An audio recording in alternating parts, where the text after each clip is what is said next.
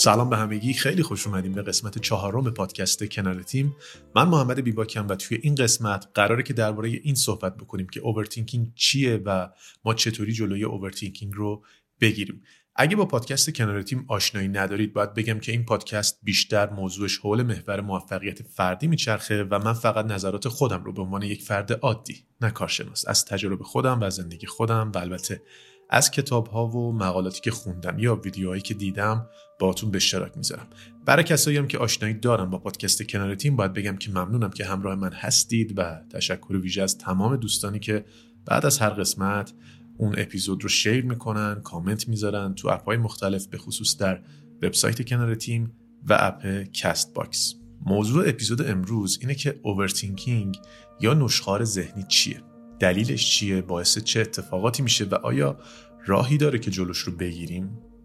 من خودم شخصا خیلی این شکلی هم که به شدت درگیر این قضیه اوورتینکینگ بودم و هستم. اونم نه یه روز دو روز تقریبا تمام عمرم درگیر این قضیه بودم و هنوزم هستم. یعنی اصولا چون خودم دارم باش دست و پنجه نرم می‌کنم برام جالب بود که بیام دربارش حرف بزنم. از وقتی فهمیدم که این کاری که دارم می‌کنم اسم داره فهمیدم که به به تو چه تله ای افتادم.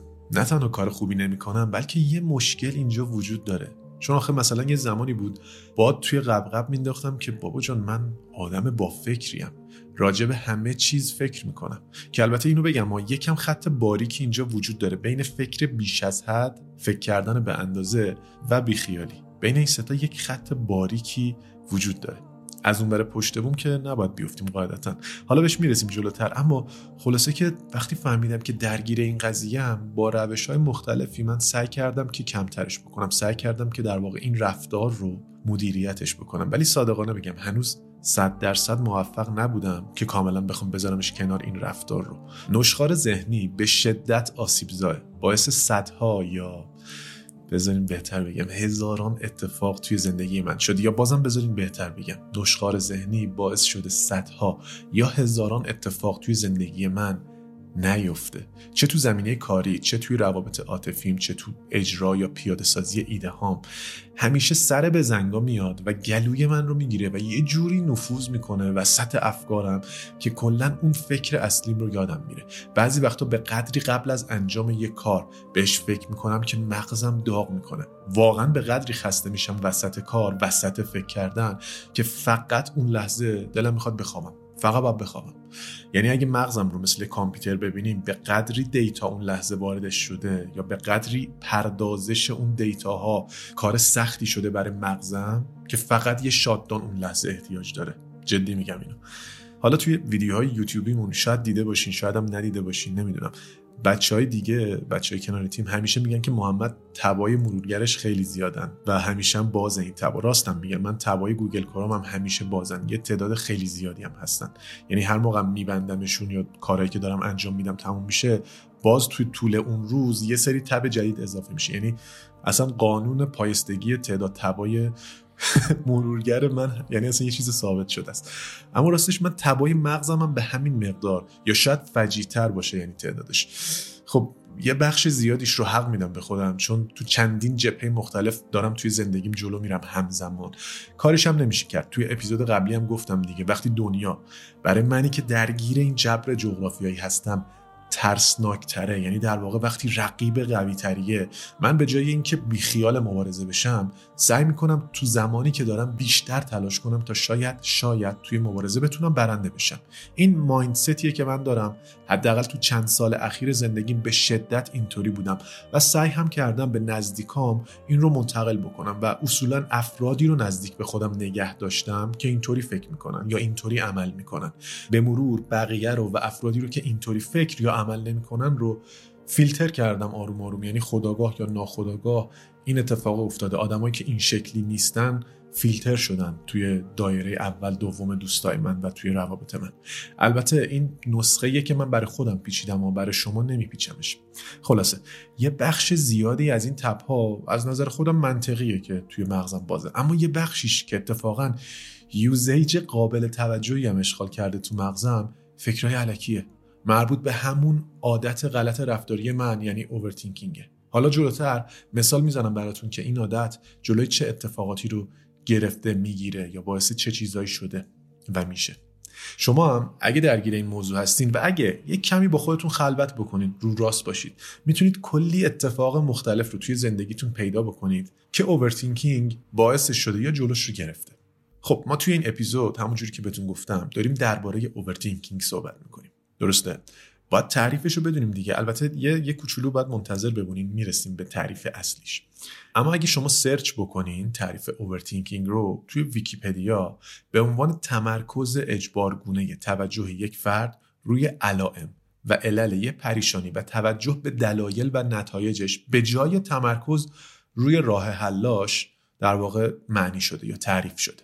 و ازش به عنوان زمینه ابتلا به افسردگی هم تو خیلی از مقالات یاد میشه.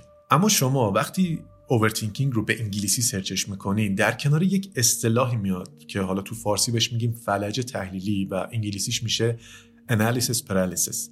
فلج تجزیه و تحلیل یا فلج از طریق تجزیه و تحلیل خیلی موضوع مهمیه. الان دربارش صحبت بکنیم خیلی تو فکر میرین اینو بهتون قول میدم. به تحلیل بیش از حد شرایط یا فکر کردن بیش از اندازه بهش گفته میشه که در نهایت به گرفته نشدن هیچ تصمیمی ختم میشه. خیلی عجیبه نه؟ فلج تجزیه تحلیل خیلی موضوع مهمیه. توی این اپیزودم حالا همینجوری که جلوتر میریم دربارش بیشتر صحبت می‌کنیم. ببینید به هر حال تصمیم گیری اینو که دیگه تعارف نداریم با هم دیگه. تصمیم گیری نیاز به زمان داره. اما الان موضوع ما اون دسته از افرادی هن که برای تصمیم گیری های ساده و روتین زمان بیش از حدی نیاز دارن. یعنی زمان بیش از حدی می‌ذارن برای تصمیم گیری های خیلی ساده و روتین روزمرهشون. اینا دقیقا همون افرادی هن که درگیر فلج تجزیه و تحلیل هستن. اگه به صورت نرمال به موضوع فکر می‌کنین و قبل یه تصمیم یه سبک سنگین ساده انجام میدین الان وسواس نگیرین نکنه فلجمو. در کل تصمیم گیری یه کار سخته برای آدم. یعنی ذاتا یه کار سخته. مخصوصا هر چی شرایط خاصتر میشه تصمیم گیری هم به همون نسبت سختتر میشه. فلج تحلیلی اون موقعی اتفاق میفته که یا از اینکه خطا بکنین بترسید یعنی بگید که نکنه این تصمیم رو بگیرم اشتباه باشه. بعد به خاطر همین برید تو کلی فکر. یا بگید اوکی به یه راه حل رسیدم. ولی اگه راه حل بهتری وجود داشته باشه چی؟ در واقع فلج تحلیلی به صورت تکنیکی وقتی اتفاق میفته که مقدار ترس از اون اشتباهه یا ترس از وجود یک راه حل بهتر بچربه به انتظارات واقع گرایانه یا بچربه به اون ارزش بالقوه موفقیت در تصمیم گیری به موقع. ممکنه با یه موقعیتی روبرو بشید و از نظرتون خیلی موقعیت پیچیده ای باشه و به خاطر اینکه نگرانید که با تصمیم گیریتون مشکل بزرگتری ایجاد نکنید به این دلیل تصمیم گیری نکنید یا خیلی دیر تصمیم بگیرید. ولی خب اول بذارید به خودم بگم بعد به شما. محمد جان محمد جان این کاملا اشتباهه. شنیدین میگن تو مسیر راه حل بهتری هست دقیقا اینجا صدق می‌کنه. شما وقتی راه بیفتی و حرکت کنی در اکثر مواقع احتمالا امکان این رو خواهی داشت که تو مسیر تصمیمت رو بروز بکنی. یه نکته ای که نه تنها باید بهش توجه داشته باشیم بلکه باید کاملا بره تو گوشت و پوست و استخونمون اینه که باید بدونیم که اگر روی مسائل زمان بیشتری بذاریم لزوما نتیجه بهتری به دست نمیاریم. یه مفهومی تو علم اقتصاد هست به اسم بازدهی نزولی. نمی‌دونم باش آشنا هستید یا نه. اگرم باش آشنا نیستین الان آشنا میشین. قانون بازدهی نزولی میگه چی؟ میگه اگه همه فاکتورهای تولید رو شما ثابت نگه دارین نباید انتظار داشته باشید که با اضافه کردن یک فاکتور خروجی به همون نسبت رشد بکنه. یعنی ما انتظار داریم که با افزایش عامل تولید خروجی هم به شکل متناسب یا حتی فراتر از تناسب بهتر بشه. اما اگه همه عوامل تولید ثابت باشن و فقط یک عامل افزایش پیدا بکنه بازده کاهش پیدا می‌کنه. بنابراین ابتدا رشد خروجی کند میشه و بعدش حتی ممکنه حالت نزولی پیدا بکنه. در واقع یعنی بهبود یک فاکتور تغییر یک فاکتور باعث نمیشه که برایند بیشتر یا نتیجه بهتری عملا از نظر کیفیت یا کمیت به دست بیاریم. مثلا شما اگه یه مغازه دارید که صف میشه دم درش مثلا نیاز هست که دو تا فروشنده دیگه اضافه بکنید اونجا. اینطوری فروشتون و رضایت مشتریاتون بیشتر میشه. اما سوال اینجاست. اومدیم و خوشتون اومد از این طرفن و یه حساب کتاب کردید با خودتون که حالا که دو تا فروشنده اضافه کردم و سودم انقدر بیشتر شده بیام ده تا فروشنده اضافه بکنم؟ یعنی اینجا دارید یک فاکتور رو در واقع توش تغییر ایجاد می‌کنید. با خودتون میگید بیام ده تا فروشنده اضافه بکنم تا سودم بیشتر و بیشتر بشه. نه دیگه. این قانون بازدهی نزولی میگه از یه جایی به بعد به ازای فروشنده دوم و سوم اگه مثلا سودتون 20 درصد بیشتر شده بود از فروشنده چهارم به ازای اضافه کردن هر فروشنده مقدار سود کمتر میشه. بعد تازه از یه جایی به بعد حالا کاری نداریم این بحث اقتصادیه ولی از یه جایی به بعد نه تنها خروجی شما با اضافه کردن فروشنده های ششم، هفتم، هشتم، نهم، دهم نه تنها بیشتر نمیشه بلکه حالا باید بیای اونجا مدیریت هم بکنی دعوا و استکاکی که بین فروشنده ها پیش میاد. خلاصه که در نهایت خروجی حتی کمتر از قبل شاید بشه. حالا یه دقیقه از مغازه بیایم بیرون. این دقیقا اثبات همون حرفمه که گفتم باید درباره مسائل فکر کرد تا یه راه حل براش پیدا بکنیم. اما از یه جایی به بعد بازدهی نزولی خواهیم داشت. لزوما مقدار زمان بیشتر برای فکر کردن منتج به نتیجه بهتر نمیشه. کل همه این توضیحات رو دادم که اینو بگم. شما مقدار زمانتون رو دارید بیشتر می‌کنید به امید اینکه سناریویی که توی ذهنتونه اینه که نتیجه بهتری بگیرید. اما لزوما مقدار زمان بیشتر برای فکر کردن موقع تصمیم گیری منتج به نتیجه بهتر یا تصمیم بهتر یا پیدا کردن راه حل بهتر نمیشه. فلج تحلیلی به جز زندگی شخصی تو موارد خیلی زیادی نمود پیدا می‌کنه. از مدیریت پروژه ها توسعه نرم افزار بازی ورزش و غیره. مثلا توی پروژه های بزرگ پروسه شناخت زیرساختها استخراج نیازمندی ها مدل سازی داده ها برنامه ریزی از یه جایی به بعد همیشه معمولا دچار لوپ میشه. یعنی بازنگری هایی روی پروژه ها می‌خوره به قدری شاید طولانی بشه که طاقت فرسا بشه. این در حالیه که طی این مدت و این بازنگری ها و این خرج کردن زمان چیزی به پروژه اضافه نشده. یا راه حل بهتری پیدا نشده. این مسئله فلج تجزیه و تحلیل مقوله بسیار مهمیه و وقتی میشناسیمش تازه می‌فهمیم که کجاها چی کارا کردیم. تازه اصلا می‌فهمیم که با خودمون چند چندیم. از فلج تحلیلی بارها و بارها یاد شده. ولی میگن که اولین بار ازوب که یک برده یونانی بوده به این مسئله یا به این مقوله اشاره داشته. درباره ازوب بگم که خیلی یا بعدها ازوب یا ایزوب رو البته امیدوارم که تلفظ اسمش رو درست بگم چون دارم از روی English ش می‌خونم. English م یعنی یونانی رو وقتی به انگلیسی می‌نویسی ایزوب و لقمان حکیم رو خیلی یکی می‌دونستن. حالا چرا اسمشو بردم؟ الان نمی‌خوام که به خودتون بگید که الان این کیه داریم راجبش صحبت می‌کنیم. این همه دیتای چیریکی چیه که داره وارد مغز من میشه در لحظه. درسته شاید فکر بکنید که نمیشناسینش ولی تو همون کلاس اول دوم دبستان یکی از اولین داستانهایی که توی کتابمون میشنویم یعنی همون قصه زاغ و روباه از ایشونه. البته اول تو قرن 17 به فرانسوی شعر شده بعدها در زبان فارسی ترجمه شده یه جورایی و دوباره تبدیل به شعر شده. در واقع ترجمه شده از فرانسوی به فارسی. ولی اصلا نه فرانسوی بوده در اصل و نه فارسی. در اصل کردیتش برای همین ایشونه یعنی برای ایزوپه.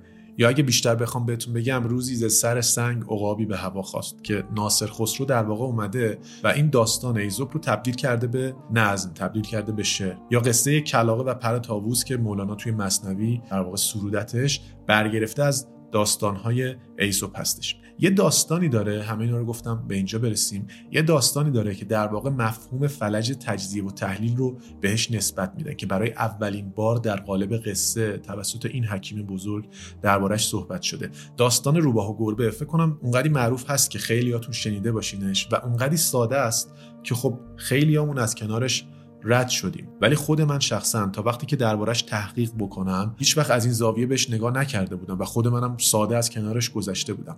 داستانش هم این شکلیه که یک گربه بوده یا روباهی بوده.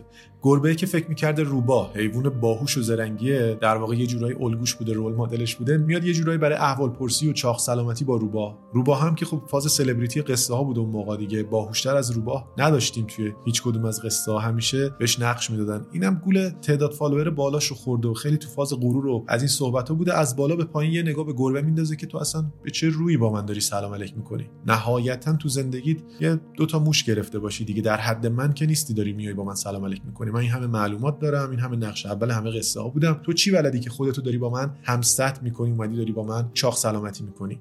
گربه یه کوچولو خجالت می‌کشه می‌بینه داداش داره راست میگه. این چه کاری بود اصلا من کردم؟ با یه کوچولو خجالت و اینا به روباه میگه که راستش من هیچ هنر خاصی ندارم مثل شما. تنها هنرم اینه که سگا وقتی میان می‌تونم از درخت برم بالا و خودم رو نجات بدم. روباه یه ذره میره تو فاز مسخره کردن و اینا یه ذره مسخرهش می‌کنه میگه همین.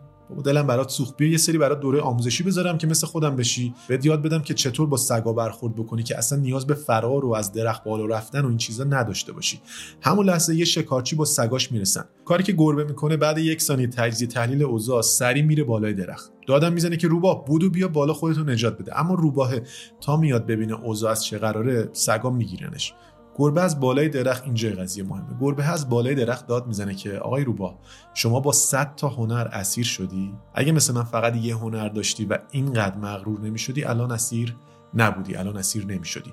در پشت این قصه کوتاه و بسیار ساده یه مفهوم بسیار عمیق نهفته است. توی کرکترهای معروف دنیای قصه ها هم میگن که مثلا هملت به شدت دچار فلج تحلیلی بوده. خب حالا که درباره فلج تحلیلی یکم شنیدیم در نقطه مقابل فلج تحلیلی اصطلاحی داریم به اسم extinct by instinct یعنی انقراض با غریزه. این حالت دقیقا نقطه مقابل فلج تحلیلی یا فلج تصمیم گیریه یعنی وقتی فرد بدون فکر بدون تعمل بدون بررسی گزینه ها و شتاب زده تصمیم می‌گیره انتخاب می‌کنه.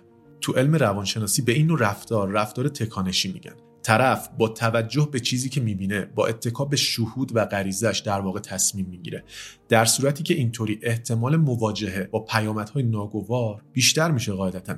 نمی‌دونم بگم میشه همون بیخیال خودمون یا نه چون تعریفش پیچیده تر از اونیه که بخوایم توی یک کلمه خلاصش بکنیم. اما خیلی وقت و وقتی میگیم طرف بیخیاله یعنی دوچاره این مقوله است. یعنی دقیقا این فرد نقطه مقابل فردیه که انقدر فکر می‌کنه که دوچار فلج تحلیلی میشه و اصلا نمی‌تونه تصمیم بگیره. همون از اون بر پشت بوم افتادن خودمونه. البته اینم بهتون بگم میگن گروه هایی که تمایل به تصمیم گیری سریع دارن خیلی مهمه اینجاش. گروه هایی که تمایل به تصمیم گیری سریع دارن و ملاک تصمیم گیریشون هم صرفا رأی اکثریت به انقراض با غریزه دوچار میشن. این خیلی نکته مهمیه. من ازش رد میشم اما واقعا چیزی که ازتون می‌خوام اینه که یه 15 یا 30 ثانیه بزنید عقب و این قسمت رأی اکثریت رو دوباره بشنوید پازش بکنید و دربارش فکر بکنید. خیلی آشناس نه؟ خیلی. قشنگ حال و روز ایرانه. بگذریم البته می‌خوام بگذرم ولی نمی‌تونم. یعنی اگرم بتونم بگذرم از اون بخشیش نمی‌تونم بگذرم که قور دارم همیشه که چیزی که بیشتره لزوما بهتر نیست. یعنی اگر بشه همین اصل ساده رو به خودمون یاد بدیم من حاضرم شرط ببندم که چندین پله جلو میفتیم. یعنی بالا بودن کمیت چیزی دلیل قطعی بر بالا بودن کیفیتش نیست. حرف من یعنی چی؟ دارم درباره چی صحبت می‌کنم؟ دارم درباره این صحبت می‌کنم که بالا بودن کمیت چیزی دلیل قطعی بر بالا بودن کیفیتش نیست. آقا اگه تعداد فالوور فلانی بالاتر لزوما بهتر نیست. آدم بهتری نیست. لزوما حرفای درستری نداره. اگه فلان کالا گرونتره دلیل بر بهتر بودن جنسش نیست. می‌تونه باشه ها ولی صد درصد اینطوری نیست. اگر خدماتی گرونتر بود دلیل بر بهتر بودنش نیست. و از همه مهمتر اگر اکثریت داشتن کاری می‌کردن یا اعتقادی داشتن شما هیجانی تصمیم نگیر. دلیل بر درست بودن اون اعتقاده یا اون کاره نیست اینکه همه دارن یا اکثریت دارن اون کار رو انجام میدن یا اون اعتقاد رو دارن. اینکه بتونی در دنیایی که همه جوگیر شدن و روز به روز استوری می‌ذارن یا یک سری اعمال و رفتار از خودشون نشون میدن و صرفا دنبال رو یک سری داستان شدن شما بیای و فکر بکنی تجزیه و تحلیل بکنی دنبال رو نباشی. صرفا دنبال رو بدون فکر نباشی. فکر نکنی چون تعداد بیشتری دارن فلان حرف رو می‌زنن قطعا حق با اوناست. این روش درسته. دارم درباره این اصل صحبت می‌کنم. و یه موضوع دیگه که می‌خوام بهتون بگم حالا که به اینجای حرفمون رسیدیم بذارید بهتون یه موضوع رو بگم. ما یک مقوله ای داریم به اسم خستگی در تصمیم گیری یا decision fatigue که خیلی خیلی راحت دارن ازش بر ضد من و شما استفاده می‌کنن. این خیلی مقوله بزرگ و مهمیه و خوشحالم اتفاقا که الان یهو یادم افتاد و بهش رسیدم و حتما حتما حالا که بهش رسیدم دربارش به زودی یه اپیزود می‌سازم. خدا هم بخیر بکنه ولی حالا خارج از شوخی. این اپیزود که هیچی داریم راجع به فلج تحلیلی و داریم راجع به overthinking صحبت می‌کنیم. به احتمالا اپیزود بعدی هم نه چون صحبتامون داره توی این اپیزود طولانی میشه. احتمالا توی اپیزود اگه اشتباه نکنم میشه شیشم توی اون درباره خستگی تصمیم گیری و اتفاقی که داره سرمون میفته حتما مفصل صحبت می‌کنم. اتفاقا خیلی هم راجبش حرف دارم. اما اگه موافق باشید برسیم به overthinking overthinking به معنی اندیشیدن مداوم به یک سری افکار تکراری و اغلب ناراحت کننده و آزاردهنده است. اگه درگیر overthinking ین حالا جلوتر بهش می‌رسیم که چجوری متوجه بشید که درگیر overthinking هستید یا نه. اما اگه درگیر overthinking هستید فکر نکنید فقط دارید یه سری فکر می‌کنید دیگه حالا چیزی هم قرار نیست بشه. نه. کاملا نشخوار ذهنی برای سلامت روان خطرناکه. گرچه overthinking هنوز به عنوان یک اختلال روانی شناخته نشده اما طی تحقیقات متوجه شدن که مستقیما با بعضی بیماری ها در رابطه است. چه بیماری هایی با بیماری هایی مثل افسردگی اختلالات اضطرابی اختلال وسواس فکری عملی یا OCD اختلال استرس بعد از سانحه. یعنی می‌تونه باعث تشدید یا طولانی شدن افسردگی مختل کردن توانایی درک صحیح احساسات و انزوا و گوشهگیری بشه. بازم دارم میگم نباید این قضیه باعث بشه که ما روی فکر کردن عادیمون هم وسواس پیدا بکنیم. چون در ثانیه همیشه تو مغز ما داده هایی دارن وارد میشن دیگه از طریق گوش چشم حس لامسه توی مغز ما پردازش میشن و یک سری خروجی حالا عصبی یا عضلایی از اون data ما همیشه داریم. پس بازم دارم سعی می‌کنم که یه خط باریکی بین فکر کردن تجزیه تحلیل کردن و فکر کردن وسواسگونه برای شما بکشم. حالا که من انقدر نگرانم که شما فکر کردن عادیتون رو با overthinking اشتباه بگیرید بذارید یک سری از نشونه های یک فرد overthinker رو با هم دیگه مرور بکنیم. فکر کنم اینطوری بتونیم مقایسه کنیم یا بررسی کنیم که آیا اصلا ما یک فرد overthinker هستیم یا نه. یه فرد اوورتینکر معمولا تو همه چیز دنبال معنیه. تیک.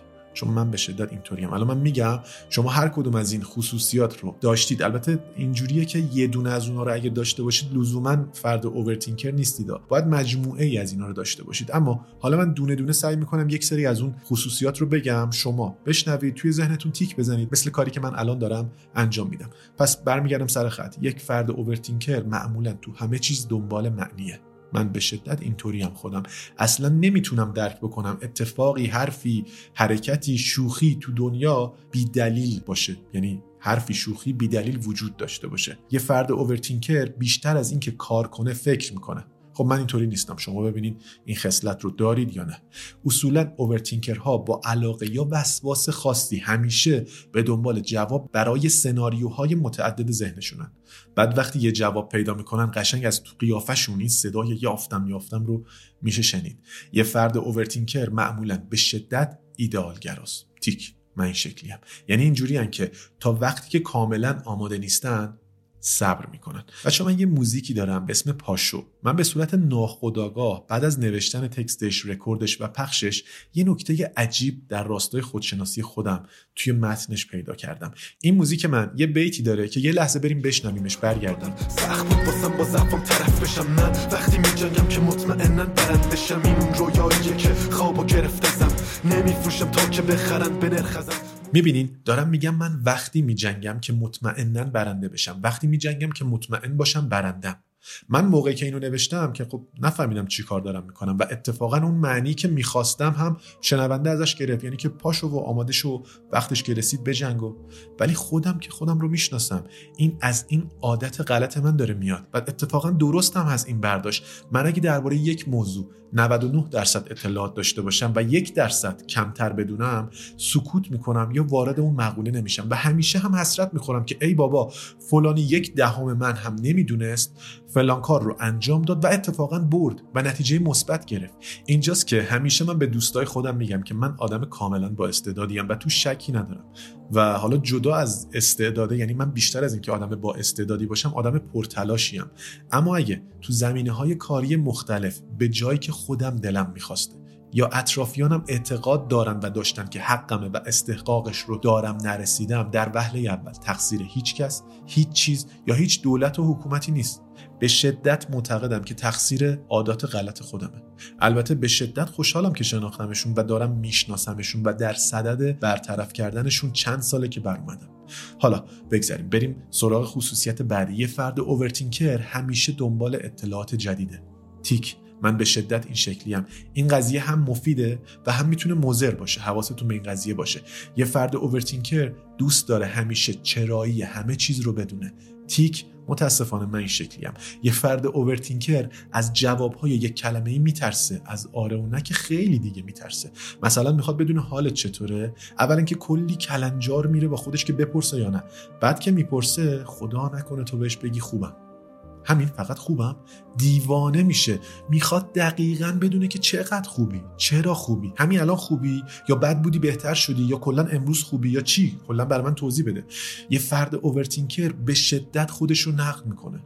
در راستای همون کمالگرایی خدا نکنه کاری رو درست یا به بهترین حالت انجام نده. از تو خودشو میدره. از تو خودشو پاره می‌کنه. یه فرد اوورتینکر عاشق تهیه لیست و یکی یکی خط زدنشه. اگه میشه لطفا جلوی این برای من سه تا تیک بزنید. یعنی من خیلی این شکلیم. خیلی زیاد. یعنی از صبح که پا همیشه یه کاغذ و خودکار جلومه خودکار بیکمم که می‌شناسین اونایی که حالا توی یوتیوب و اینستاگرام دنبالم می‌کنن. یعنی همیشه می‌نویسم و اصلا یک حس خوشحالی دارم وقتی کارامو خط می‌زنم. یعنی اصلا هر چقدر بهم به پول بدی اندازه اون خط زدن نمیارزه. برام لذت اون خط زدن خیلی بیشتره. یه فرد اوورتینکر همیشه یا معمولا فکر می‌کنه که بقیه می‌دونن. دارم به چی فکر می‌کنم. یه فرد اوورتینکر رو کلا نبرید جای عمومی چون بیچاره میشه. چرا؟ چون به شدت علاقه داره که همه چیزو تجزیه و تحلیل بکنه. آدما رو روابطشون رو طرز لباس پوشیدنشون رو آهنگوش کردنشون رو. البته اینو بگم تفریح خوبیه براش در وهله اول. اما چون می‌خواد از همه چیز سر در بیاره همه چیز رو تجزیه و تحلیل بکنه توی پرانتز بگم این با فضولی فرق می‌کنه ها. به شدت مغزش خسته میشه. البته درونگراها هم این شکلی هم. یعنی می‌تونه یکی از تفریحاتشون این قضیه باشه. خب حالا که یک سری از خصوصیات رو گفتم شما با خودتون دوباره فکر بکنید دابل چک بکنید ببینید آیا جزو افرادی هستین که اوورتینکر هستن؟ در واقع در گروه افراد اوورتینکر قرار می‌گیرید یا نه؟ اگر جزء گروه اوورتینکرها هستین که احتمال میدم باشید چون تا همین جای اپیزود رو هم دارید گوش می‌کنید یا احتمالا تجربه overthinker بودن رو داشتید در طول زندگیتون و نگران این هستید که دوباره دچارش نشید بیاین درباره عوارضش باهاتون صحبت بکنم. عوارض overthinking می‌تونه بیخوابی یا کمخوابی یا پایین اومدن کیفیت خواب باشه. به هم ریختن تعادل شیمیایی بدن باشه. می‌تونه تغییر اشتها باشه. می‌تونه طول عمر کمتر باشه. می‌تونه اضطراب اجتماعی باشه. می‌تونه کاهش خلاقیت باشه و از این قبیل عوارض. حالا ما اوورتینکینگ یا نشخار ذهنی رو بیشتر شناختیم. اما من می‌خوام باز هم بیشتر از این بازش بکنم تا شما دقیقا متوجه بشید که دارید چی کار می‌کنید با خودتون. یعنی خودم بیشتر متوجه بشم که چی کار دارم با خودم می‌کنم. نشخار ذهنی دو نوع داره. نشخار ذهنی درباره گذشته و نشخار ذهنی درباره آینده. نشخار ذهنی درباره گذشته یعنی همش بشینیم و اتفاقات گذشته رو آنالیز بکنیم. فلانی فلان روز فلان حرف رو زد. منظورش چی بود؟ اگه فلان روز جواب فلانی رو فلان شکل می‌دادم چه اتفاقی میافتاد؟ اگر اینطوری می‌شد فلان می‌شد. اگر اینطوری نمی‌شد فلان می‌شد. تک تک این اتفاقات رو میشینی بررسی می‌کنی. نه تنها بررسی می‌کنی آنالیز می‌کنی بلکه حالت شرطی براش می‌ذاری. اگر اینطور باشد پس دو تا حالت داره یا سه تا حالت داره. اگر اینطوری نباشد پس یه حالت دو حالت یا سه تا حالت داره. انقدر زیاد میشه این حالتاش. بعد از نیم ساعت یک ساعت دو ساعت که مثل خود من فقط احتیاج به یه شاتدان داره. یعنی فقط احتیاج داری انقدر مغز داغ می‌کنه فقط احتیاج داری که بخوابی. شاتدان بشی. اون لحظه دیگه نمی‌تونی به چیز دیگه ای فکر بکنی. و همین باعث میشه که نه تنها نتونی به چیز دیگه ای فکر بکنی نتونی کار دیگه ای هم انجام بدی. پس خلاقیت میاره پایین برایند کارتو میاره پایین. اما راه حل درمانی نشخار ذهنی درباره گذشته CBT اما نشخار ذهنی درباره آینده در واقع اون چیزی بود و هست که خیلی بیشتر من دوست داشتم دربارهش صحبت بکنم. این جنس از نشخار ذهنی وقتی پیش میاد که ما قصد داریم یه کاری رو در آینده انجام بدیم و اونقدی قبل از انجام اون کار دربارش فکر می‌کنیم با خودمون که دیگه وقت یا انرژی برای انجام اون کار برامون نمیمونه. چون واقعا از نظر من نشخار ذهنی درباره اتفاقات گذشته دیگه گذشته گذشته دیگه می‌دونی؟ با یک سری میگم درمان یا یک سری تغییر وضعیت تغییر حالت شاید بشه کمترش کرد درمانش کرد یا کنترلش کرد. اما آینده از نظر من خیلی مهمتر از گذشته است. اینکه شما داری یک سری اتفاقات در آینده رو داری نابودش می‌کنی به واسطه نشخار ذهنی این خیلی مهمه این خیلی مهمتره. می‌دونی حرف من چیه؟ میگم گذشته که گذشت کاری من نمی‌تونم دربارش انجام بدم. یادتونه بهتون می‌گفتم که ما قبل از تصمیم گیری می‌تونیم فکر کنیم اندازه نرمال؟ می‌تونیم به یک میزانی که نرمال هست و معقول هست قبل از تصمیم گیری فکر بکنیم. خب قبل از تصمیم گیری یعنی چی؟ یعنی تصمیم قراره در آینده اتفاق بیفته. ما حتی فکر کردن معقول درباره گذشته به نظر من خیلی نداریم و خیلی معنی نداره. مگه اینکه حالا بخوایم از اشتباهمون یک درسی بگیریم یا یک مثلا اتفاقی رو مرور بکنیم تا برامون یه درسی بشه. اما واقعا از نظر من حتی فکر کردن معقول به گذشته هم اصلا همچین همچین کانسپتی اصلا از نظر من تعریف نشده است. همه یه فکر و ذکر من راجع به آینده هست راجع به کارهایی که داریم به واسطه نشخوار ذهنی نابودشون می‌کنیم. در واقع این حجم زیاد فکر کردن یا بهتر بگم این حجم از پردازش اطلاعات توی مغزمون قبل از انجام خود عمل باعث میشه که از انجام اون عمل باز بمونیم. این در واقع همون اتفاقیه که باعث میشه ما از زندگی که دوست داریم جا بمونیم. اون زندگی که همیشه رویاش رو داشتیم رو نتونیم داشته باشیم. چون قبل از انجام عمل یا اعمالی که ما رو به اون زندگی قرار برسونه یا می‌تونه برسونه یا احتمال داره که برسونه این فکر کردنه داره عملا جلوی این اعمال رو می‌گیره. وقتی عملی انجام نشه نتیجه هم قاعدتا وجود نداره. پس ما یهو به خودمون میاییم و می‌بینیم که ساعتها بلکه روزها داریم راجع به یک کاری فکر می‌کنیم ولی انجامش ندادیم. میگن که وقتی یه ایده به ذهن شما می‌رسه تعداد آدمهای دیگه هم اون ایده به ذهنشون رسیده. اما آدمهایی که ایده به ذهنشون می‌رسه یا یه ایده جدید دارن لزوما اونو نه نابغن و نه برنده. چند نفر از دوستات رو دیدی که بهت تو تمام این سالها گفتن که یه ایده ناب دارن که اگه عملی بشه زندگیشون از این رو به اون رو میشه. آیا چند سال بعد که دوباره دیدیشون زندگیشون تغییری کرده بود. برای من شخصا معمولا اینطوری بوده که سالها بعد وقتی دوباره اون دوستام رو دیدم غم بیشتری متاسفانه توی چهرهشون بوده و اتفاقا بهونه های بیشتری هم داشتن گلگی های بیشتری هم داشتن. اصولا من از این بهونه آوردن خیلی اذیت میشم. من یه دوستی داشتم که کارگردان میوزیک ویدیو بود و حالا کارگردان تیزر تبلیغاتی بود. همیشه اون قدیما وقتی یه پروژه رو کامل می‌کرد میومد و برای من قبل از پخش شدنش حالا لطف داشت کار رو میذاشت نظرم رو می‌پرسید با هم دیگه نگاه می‌کردیم نظرم رو می‌پرسید. بعد موقعی که نگاش می‌کردیم با ذوق همیشه می‌گفت گرفتی اینجا چی شد؟ قصه رو گرفتی؟ و معمولا من اینطوری بودم که بگم بهش نگم. و معمولا هم بهش می‌گفتم می‌گفتم ببین این چیزی که داری میگی یا اون چیزی که می‌خواستی اتفاق بیفته در نیومده. معلوم نیست توی این مثلا حالا توی این قصه توی این روایتی که داری می‌کنی توی این میوزیک ویدیو اون اتفاقی که داری ازش حرف می‌زنی رو من نمی‌تونم لمسش بکنم. قصه اونقدری درست پیش نرفته که منی که این بیرون دارم بهش نگاه می‌کنم متوجه خط داستانی توی ذهن تو بشم. حالا کاری که اون می‌کرد چی بود؟ منطقیش این بود که بره روی باگای پروژهش کار بکنه. حالا اگه این پروژه رو نمی‌تونه برای پروژه بعدی بره ببینه آقا کجاها اشتباه کرده توی پروژه های قبلی همون مقدار فکر کردن معقول درباره اشتباهات گذشته که ازش درس بگیریم. که توی پروژه بعدی بتونه اون کمتر اون اشتباه ها رو انجام بده. اما کاری که اون می‌کرد چی بود؟ نه که ناراحت بشه از اما با همون صورت خندونش و انرژی خوبش هزار و یکی برام بهونه می آورد می‌گفت آره بابا اینو که می‌دونم اینجاش خیلی خوب در نیومده اما اینجاش دیگه تایم کم آوردیم. گفتم اینجوری تموم بشه. اونجاشو نور نداشتیم نور داشت می‌رفت نور روز. گفتیم اونطوری تموم بشه. می‌دونی همیشه بهونه داشت. یعنی من اوایل فکر می‌کردم که خب این آدم بد شانس بوده و توی پروژه های اول بد بیاری آورده ولی دیدم نه. سالها داره میگذره و هنوز همون بهونه ها رو داره. و منم که کلا سیستم زندگیم ادب از که آموختی دیگه. جدی میگم. من نصف اخلاقای خوبم رو البته اگه اخلاق خوبی داشته باشم چرا دارمشون؟ چون دقیقا برعکس تمام آدمایی که ازشون ناراحت شدم یا رفتارشون از نظرم درست نبوده همیشه سعی کردم که عمل بکنم. حالا بگذاریم. خواستم بگم نه تنها دوستات بلکه خودت هم بارها توی زندگیت ایده هایی زده به ذهنت که فکر کردی خب دیگه اینو انجام میدم و زندگی مسیرش تغییر می‌کنه. اما هیچ وقت انجامش ندادی. یا میگن وقتی که داری به یه ایده فکر می‌کنی همزمان به طور متوسط احتمالا حداقل 6 نفر دیگه هم دارن به همون ایده فکر می‌کنن. ولی لزوما ایده داشتن با اجرا کردن ایده متفاوته. دو تا مقوله متفاوته.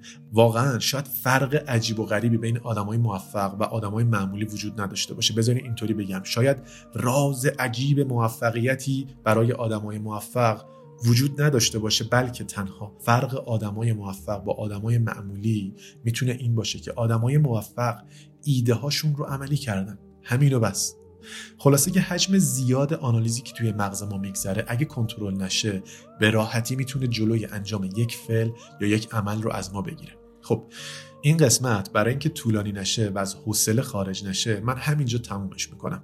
به نظرم راههایی وجود داره برای اینکه بتونیم این overthinking رو کنترلش بکنیم. توی قسمت بعدی حتما دربارهش می‌خوام صحبت بکنم. درباره راه های کنترل overthinking تجربه شخصیم رو بهتون میگم و چیزهایی که از دیگران یاد گرفتم در این باره و حس می‌کنم که می‌تونه براتون کاربردی باشه رو توی اپیزود بعدی بهتون میگم. پس قرارمون میشه هفته بعد همینجا. اما قبل از اینکه خدافظی بکنم ازتون می‌خوام که برام توی کامنت ها در حد یکی دو خط خیلی چکیده و خلاصه بنویسید که بزرگترین حسرتی که این عادت غلط یعنی overthinking باعثش شده توی زندگیتون اتفاق بیفته چی بوده؟ یعنی بزرگترین حسرتتون که عاملش overthinking چیه؟ برای من خیلی خلاصه و چکیده. بنویسینش. من اول قسمت بعدی. اگر تعداد قصه که برام می‌نویسین در حدی باشه که بشه توی یک اپیزود جاش داد حتما می‌خوام بخونمشون و بعدش بریم سراغ راهکارهای جلوگیری از نشخوار ذهنی. پس حتما یادتون نره که بزرگترین حسرتتون رو با هم در میون بذارید. و لطفا همونطوری که توی اپیزود قبلی هم بهتون گفتم زندگی رو نگذرونید. زندگی بکنید. باز هم میگم همه این حرفها از زاویه دید من بوده. من کارشناس نیستم و اصولا این پادکست گپ خودمونی بین من و دوستام که شما باشیده و از اولم قرار نبود که بحث کارشناسی بکنیم. علمشم ندارم و قطعا زوایای دیگه ای داره این مسائل که یا من هنوز تجربهش نکردم یا توی این صحبت ها وقت نشده که دربارهش صحبت بکنم. ممنون که تا اینجا این اپیزود رو شنیدین. این خیلی برای من ارزشمنده و توی قسمت بعدی با هم دیگه بیشتر گپ می‌زنیم.